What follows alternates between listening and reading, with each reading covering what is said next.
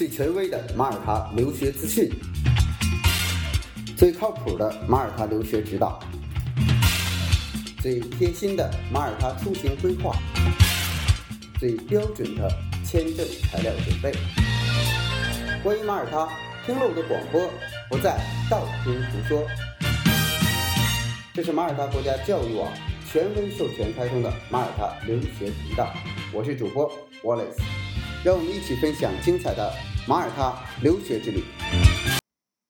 Hello，大家好，我是 Wallace，今天是二零二零年的四月二十九号。呃，好消息，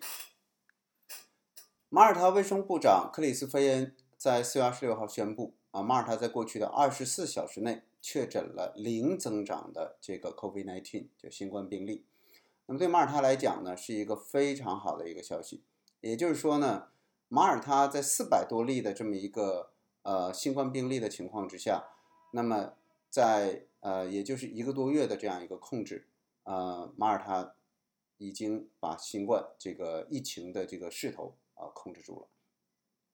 同时呢，这个啊，二十五号有三十三例呢，呃，基本出院。那么这些天呢，一直以来呢，这个马耳他的新冠的这个控制情况也都非常的好。所以呢，很快马耳他的就会逐步的去复工复产，然后呢，这个逐步的开放，呃，它的各个行业，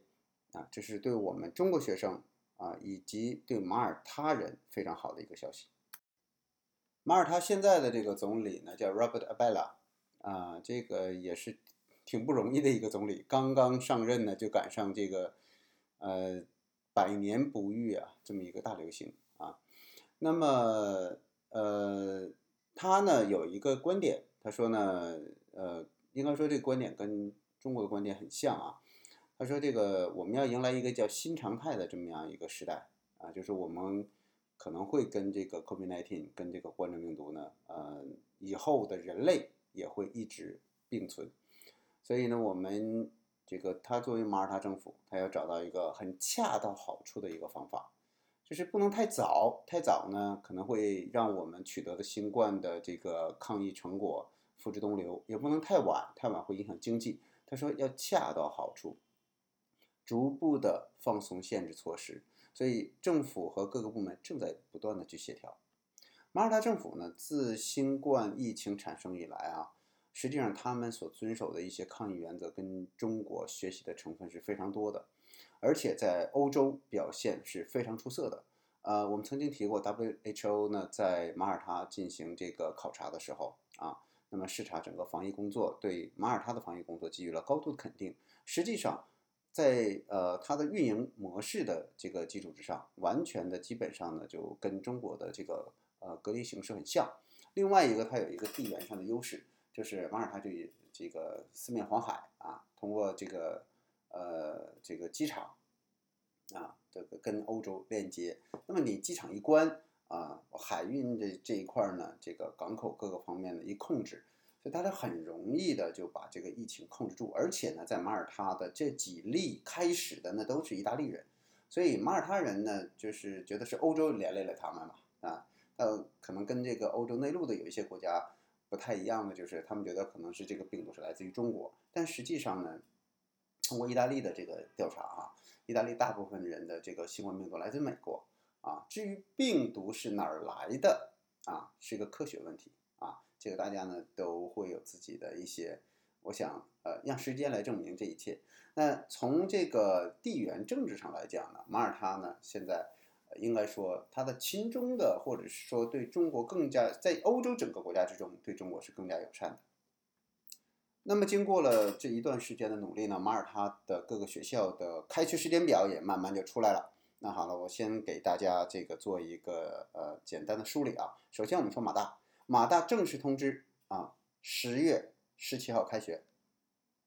那么在呃上周，我们就有。呃，几个学生已经参加了马大的这个啊面试，呃，是通过 Skype 啊，他们都报的是牙医，有两个学生，然后还有一些其他学生报的商科和计算机，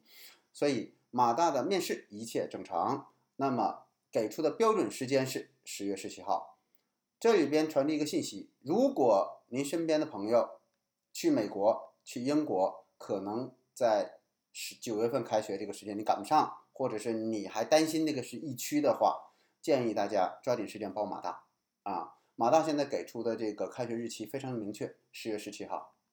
所以呢，这也是呃不是单纯的说马大个人的行为，他也是对整个的疫情以及政府以及它的这个抗疫的目前的一个呃趋势进行了一个综合分析后，觉得十月十七号开学应该是没有问题的。那所以呢，大家如果想把马耳他当成目的学习国，或者是把马耳他当成一个中转学习国，什么叫中转学习国呢？就是我本来想去英国学习，我想去美国学习，可是呢，我去不了。那你这一年干嘛呢？你修点学分嘛，对不对？因为这个学分制也是可以转的。所以呢，我建议你可以到马耳他大学读一年，或者是读预科，预科是都可以认可的啊。或者是你干脆就读这个本科读一年，然后你转到等这个呃英国、美国的疫区啊，他们这个这个疫情得到控制的时候，你再转到那个国家的这个大学去读。所以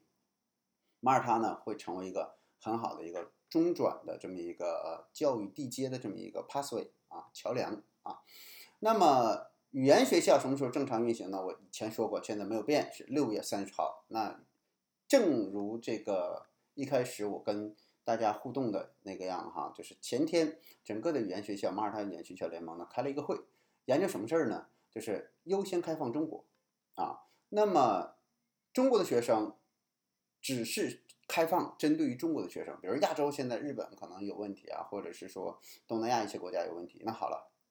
先放一放，先开放中国，也就是中国学生去马耳他正在研究一个绿色通道。如果是中国的学生，嗯，优先审批。同时呢，他希望通过这个呃中国目前很好的疫情，以及马耳他想控制把这个疫情影响控制在最低，那最好的方式就是招中国学生啊。所以马耳他的这个语言学校联盟达成一个共识，希望在六月三十号以后逐步的开启语言学校的运营。那么这里边呢就涉及到一些外交啊和这个签证，那要他们近期正在跟马耳他的这个外交部和政府正在协调，看看能不能积极的促成中国学生优先入境啊。当然肯定要隔离两周